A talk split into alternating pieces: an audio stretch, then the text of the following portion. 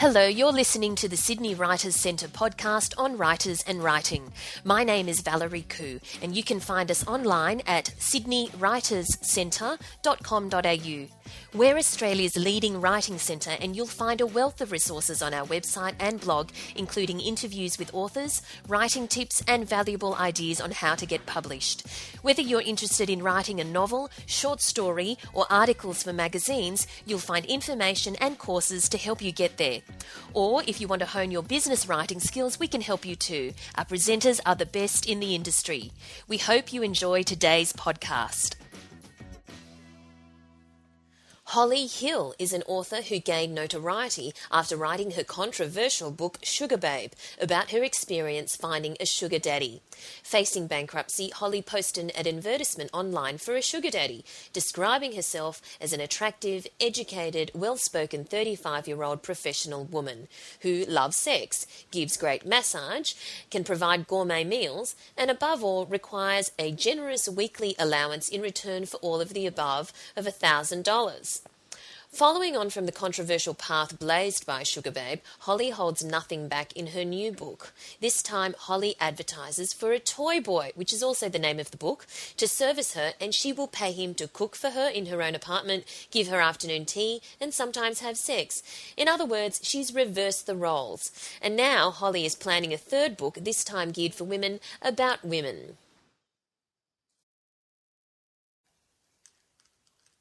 So, Holly, thanks for joining us today. Thanks for having me, Valerie. Now, Sugar Babe has received hundreds of reviews and has been labelled as a social experiment and, I mean, an amazing book. Do you agree? Is, is, was it a social experiment to you? It, it wasn't really. Whilst Toy Boy was definitely a social experiment, mm-hmm. Sugar Babe wasn't nearly so deliberate. Uh, it was very much events as they occurred. So the word experiment implies that I manipulated, I guess, the, the variables around me, and Sugar Babe wasn't like that at all. It was more like a roller coaster ride that uh, was so extraordinary that I, I felt the need to, to write down what was occurring. Sure. So then you followed it up with Toy Boy, which, of, yes, as you say, is a social experiment. Why did you decide to do that? Why did you decide to go through that experience with Toy Boy? I guess, you know, as a journalist and perhaps even as a psychologist, you, you need to look at both sides of a coin, I guess. And so I, I wanted to explore the other the other side of the equation. I wanted to see if it was a, a possible for, for women to hire men for sex in the same way that men hire women. Mm. And there were a lot of shocks in that. And my my own experience was that women can't hire men for sex. It makes us feel quite uncomfortable, as, as is told in Toy Boy. Mm-hmm. And um, back to Sugar Babe, are you glad that you, you know, all that time ago you took your friend's recommendation and advertised for a sugar daddy? Absolutely. I don't have a single regret in my life because even my stuff-ups have made me the person I am today. You know, I, I have a shattered leg, for example, and, you know, people say, well, you can't run and you can't jump. And but I would undo my leg because, you know, out of that, being on crutches for two years, I learnt things like empathy. And uh, so even even my mistakes have been very much learning experiences, and Uh, so Sugar Babe was definitely that, and I'm so glad it happened to me because I think I'm a much better person now for doing it. And what was the most surprising part of that journey? I guess the most surprising part of the journey was what I discovered about men. Um, right. Like many women, I had always blamed myself for if they cheated on me or if relationships broke up. I thought it was because I was too fat or too ugly or or too something. Mm. Whereas usually it, it, it's it's not about us. It's it's about the man. And so I discovered that men are far more uh, chemically driven than women are, and they're, you know, even though they've been telling us this for centuries, um, I don't think women fully understand the extent to which men are driven by the sexual urge. Mm-mm. And how did it feel, actually, like the first, you know, few times that it all happened when you were, you know, providing services for a man? And, you know, by this I mean sex, so and, and, and you know, cooking meals and just being there. How did, and, and then again, how did it feel when the roles were reversed? See, it was that in itself was amazing because mm. I had always I'd had the country girl upbringing, and the first sexual experience that I related in Sugar Babe, uh, you know, I just received a thousand dollars, and mm. uh, you know, I, I had to take my clothes off with the man I, I scarcely knew. And to be honest, it was extraordinarily liberating. It was empowering. Um, I felt gorgeous. Uh, I felt in control, mm. um, and you don't often get those feelings in a in a normal, I guess, in vanilla relationship in, mm. in inverted commas. Um, so it was it busted a whole heap of myths that I think women are fed to keep us under the thumb, and that, that women have a very very powerful uh, tool between their legs, and you know one of the reasons that you know men like us at home looking after the kids is is so that we, we aren't as powerful as perhaps sex workers are, and, and women that um, uh, give away their their sex more freely. Mm-mm. And then the roles were reversed. So how did that feel? And, well, that was the other surprise in that whilst I found it empowering to be in the sex worker role, I found it terribly disempowering to, to hire a sex worker, which, in fact, my Toy Boys were. Right. Um, as soon as I handed over the money, I felt as if they were in control. They were the ones that had my hard-earned dollars. Right. And it was it was terribly disempowering, and I certainly felt very awkward in, in that role. Was it a surprise that it felt disempowering? Did you think you were going to feel empowered?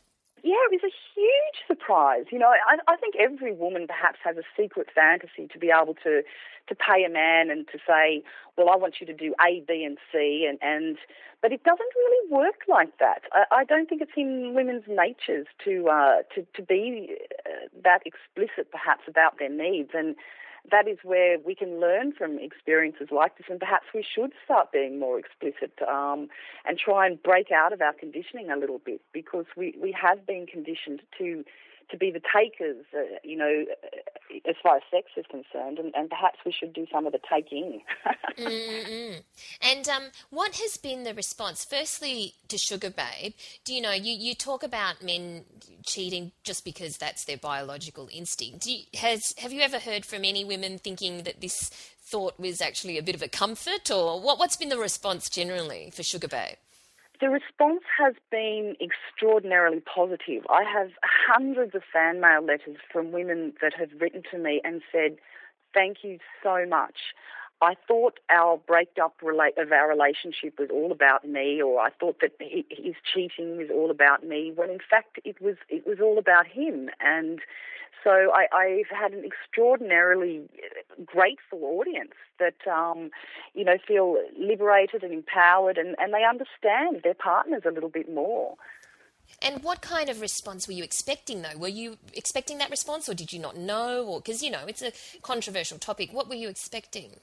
Well, I, to be honest, I was expecting, you know, it, it is unsavoury to say, you know, to say that, you know, basically say that men are sex maniacs, which is kind of what I said. And uh, I really expected to be spat on the street almost. You know, I, it is it is hard news, it, and, you know, especially the, the, you know, women are brought up to, to have expectations of lifetime sexual exclusivity, and mm. when we discover that men aren't really hard, hardwired to provide that, it's a horrible shock.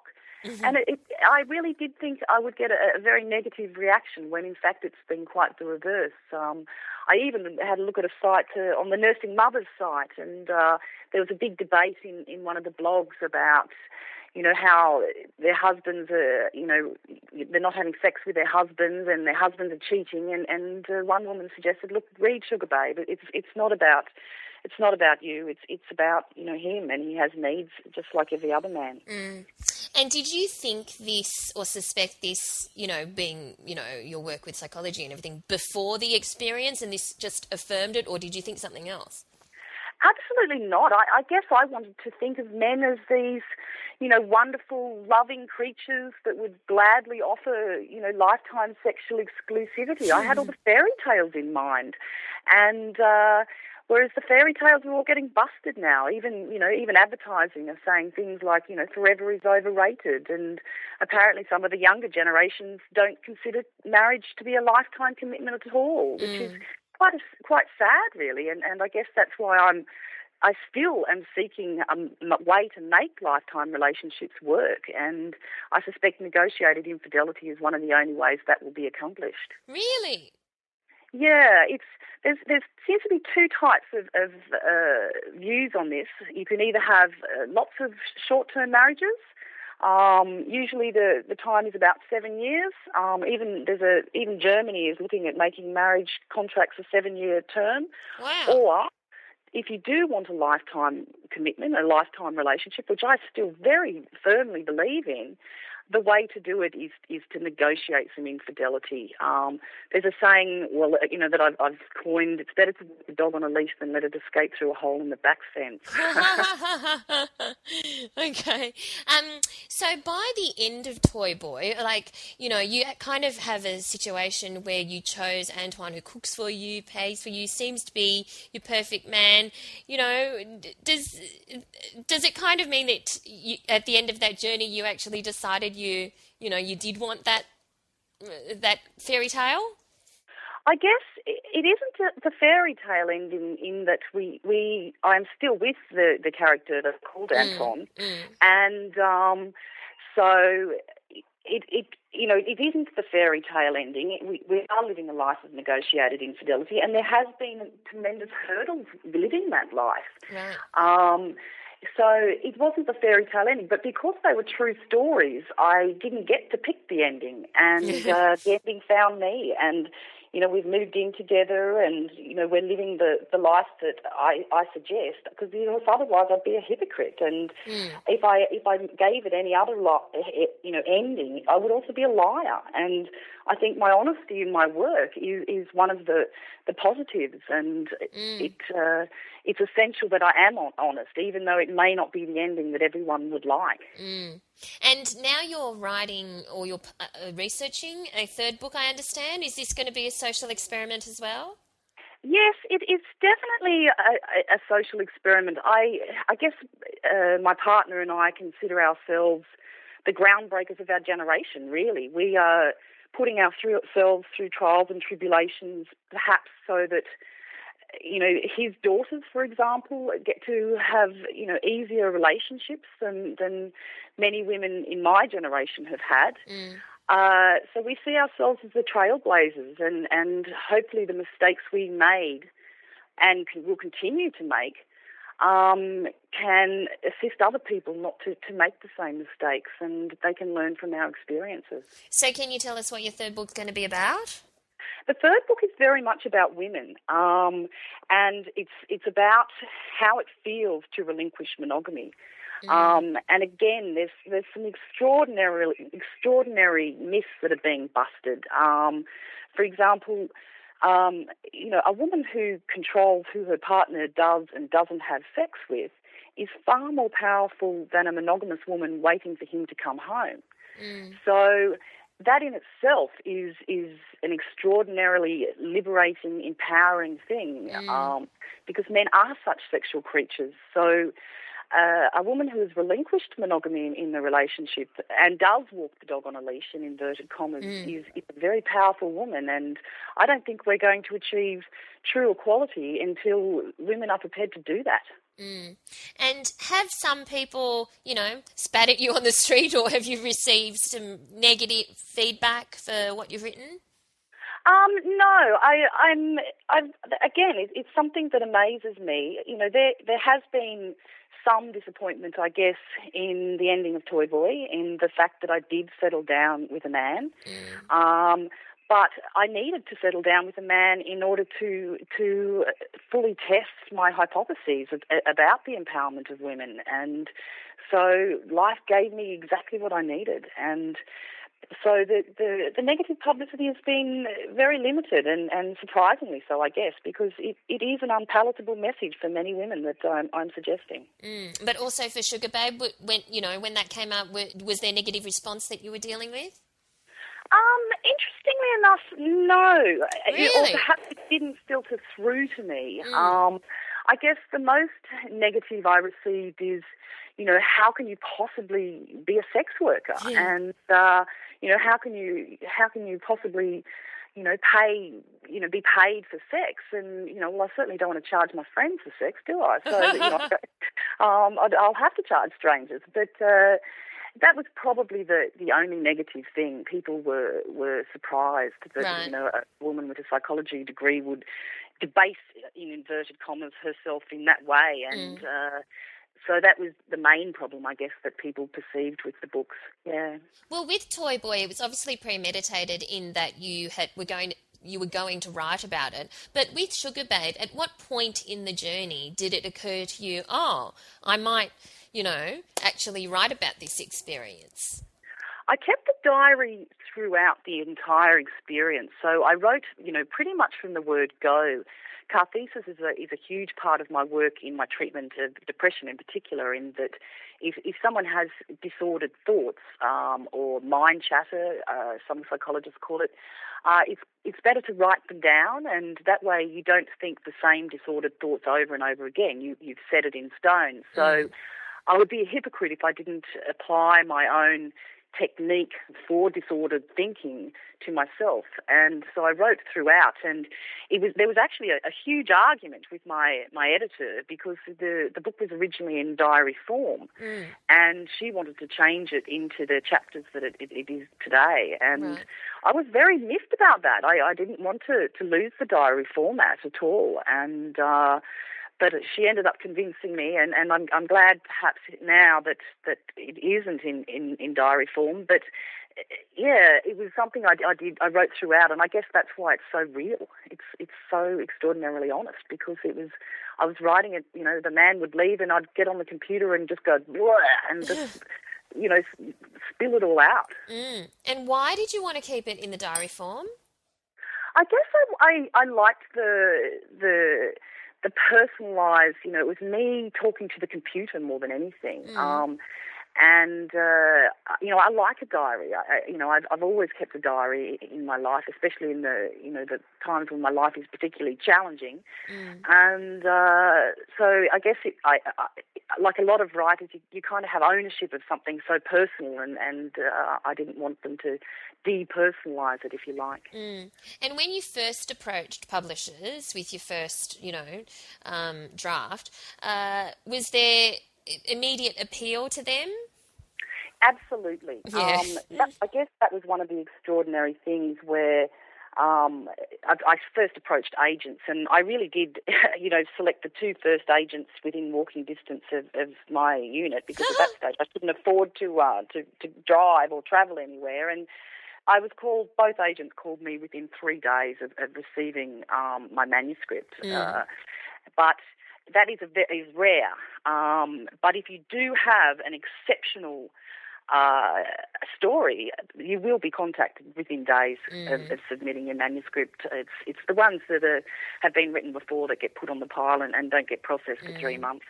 Had you um, submitted a book before or written a book before? Yes, I had gone through the process. I uh, my father was murdered, and so I did the same thing, really. The the it was so extraordinary going to courts and, and identifying the body and, and going through the whole experience. But once again, I kept a, a diary, and uh, I tried to get that published. But unfortunately, you know, people's fathers are murdered everywhere, and mm. um, it, it just wasn't a, a you know a, a, a unique enough storyline. And um, even though it was very very close to my heart, but perhaps that will be something that will be published later in my life anyway, you know, now that I, you know, people are, are interested yeah. in my background. Yeah. Sure. And do you write full-time now, or do you do other work? No, um, apparently I was at a, a writer's thing for Random House not so long ago, and I was told that only five Australian authors get to quit their day jobs. Yes. um, yeah, it, there there is very little money in, in being an author, and so unfortunately, just like everyone else, I have a day job, and uh, I am very grateful for it. And is your day job in psychology? No, my day job is in, uh, I do technical writing. Um, psychology I, I try and stay away from a little bit, in that I'm almost a maverick as far as the psychological profession is concerned, in that I have very a very different way of, of, of viewing relationships. For example, I think that relationships don't fail, they just change.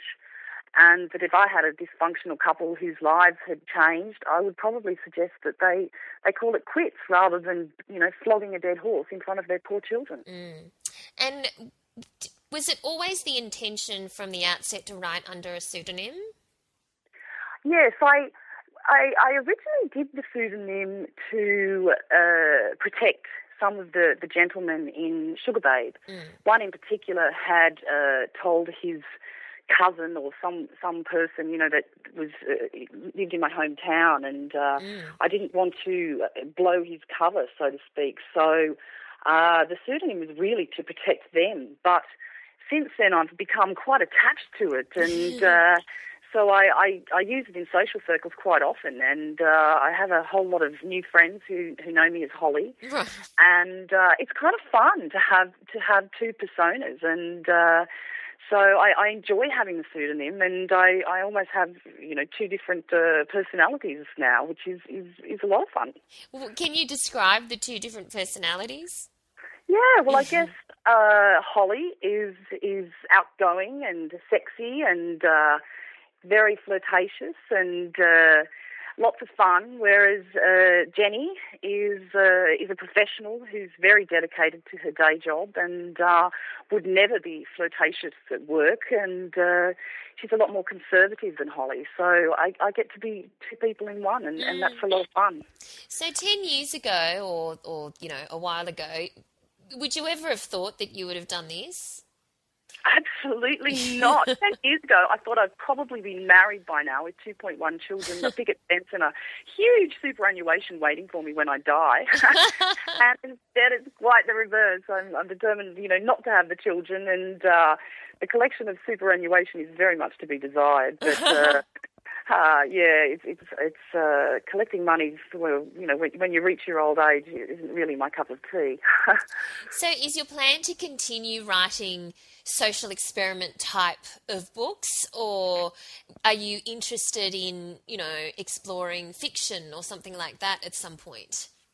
Uh, no, I will continue to explore. You know, I, I see myself very much as, as the representative for, for women in particular, and most women don't get to do the things that I get to do, so I, I'm doing them on, on women's behalf, and, mm. you know, perhaps if, if there's a brave new world out there and, and you know, women have true equality, I, I may not have to do this for very, you know, continue doing this, but until women do become equal and until women...